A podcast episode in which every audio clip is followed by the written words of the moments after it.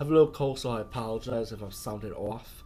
But today I want to talk about the movie Sorority Row, the remake, and um, special features are good. I mean, deleted scenes, so you can't beat that, and you know, stories from the set, Killer 101, Kill Switch, and outtakes. Um, I remember reviewing the original, and I did like the original, and and when the remake came along, um, I also liked the remake too. But I was surprised that there were haters for the remake. I'm like, why? Again, people want to hate on a remake. But the, the concept of the remake and the original is pretty much the same. So it's just a died of an accidental death. The prank that went too far. But the style of it was different than the remake, which I really like about this remake also. You know, try outdo the original by making it your own. So I like that. And so Row, the kill scenes were good. You know, it wasn't like too bloody or gory or nothing, but it, it was good death scenes. I highly highly enjoyed it. But the only thing I have the problem with is that they should like make it like a little mystery about how how this already just died by accident prank joke. But they should just have it like in the middle of the scene instead of the beginning of the scene. You know, because have have them do, do a movie like this, have them the killer killing them, and then like later in the movie, it can show you why the killer's doing what he was doing. But then, but when you see the concept of the of the remake, the killer has another intention, you know, which I don't want to ruin too much, you know, because I will reveal the killer and I will reveal the plot. That's something I do not want to do. But um, this is a movie starts up with this: the Sorry sisters having a party. They want to play a prank, prank joke on the boyfriend that cheated on one of their sisters. So the sister, one of the sisters pretend that she was dying or something.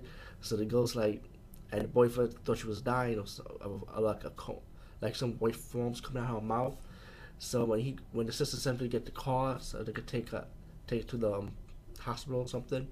Um, so the sister they were all laughing, you know, and they want to keep the joke going. So they decided to drive the car off, and I don't know if they were going to the hospital anyway. My fault. To the, to a mine shaft, and tell the telling the boyfriend that's cheating on on on the sorority sister that you know what we gotta bury her body oh wait a minute, we gotta put air. She what if she floats? She get we gotta put like something with air on her lungs or something.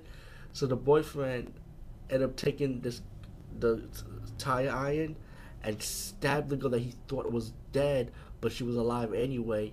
And then the his sister saw that, and that's when the death became real after all. And they were like, "Oh no, I can't believe this really happened. What the hell? What are we gonna do?" You know. And um, so they decided to bury their sister's the sorority sister's body in the, inside the mine shaft and trying to clean it while while one of the sorority sisters was like, "We can't do this. We got to go to the police." But um, the blonde the blonde sorority sister, the the bitch of the group, pretty much decided we got to cover it up. It's gonna ruin our lives, you know, type of attitude, you know. So once they do that, movie progress. Many many years later, he, one of the sorority sisters decided to leave the sorority because you know she can't handle this bullshit they went through, and um, and suddenly guess what? Decided to have an after party for the senior graduation. So all the sorority sisters decided to get back together. Even though one decided left to leave the sorority because of the situation, got back with the sisters, and you know they're having parties, they're having fun, and mysteriously they get this phone call, like this text message of one of the tie iron, and the sisters realized something. This is like a sick joke, and they thought it was Garrett who sent it to them. The guy who put the tie iron, the girl that he thought she, that she thought she was dead. They think that he's playing these jokes, or maybe he's the killer. And again, I don't move too much, but you have different scenarios who who could be the killer, but I won't go too much with that part. Sorry, everyone, one little spoiler there for you. But um, but but meanwhile, besides that, while the killers are killing these sorority sisters, I thought the kill scenes were good in my opinion. Um, yeah, there's a few minor faults in the movie speaking for me, but again, a horror movie like this, you would you would expect a few minor faults. But um, I highly enjoyed this remake. It was not bad at all. I feel like this has has to be one of the best horror remakes out there because, like I said, when you remake something, try making your own. You know, take some concept from the original, but you know, do a lot of remakes on your own, which they really did a great job on. So sorry, Sorority Row Low, excuse me. I highly recommend this movie. Go get it. Um, I think this is out on Blu-ray too. So, I mean, I got the DVD for five dollars. I did I did rent it on Netflix years ago, But uh, I'm glad I own this one now. So anyway, peace, guys. See you later.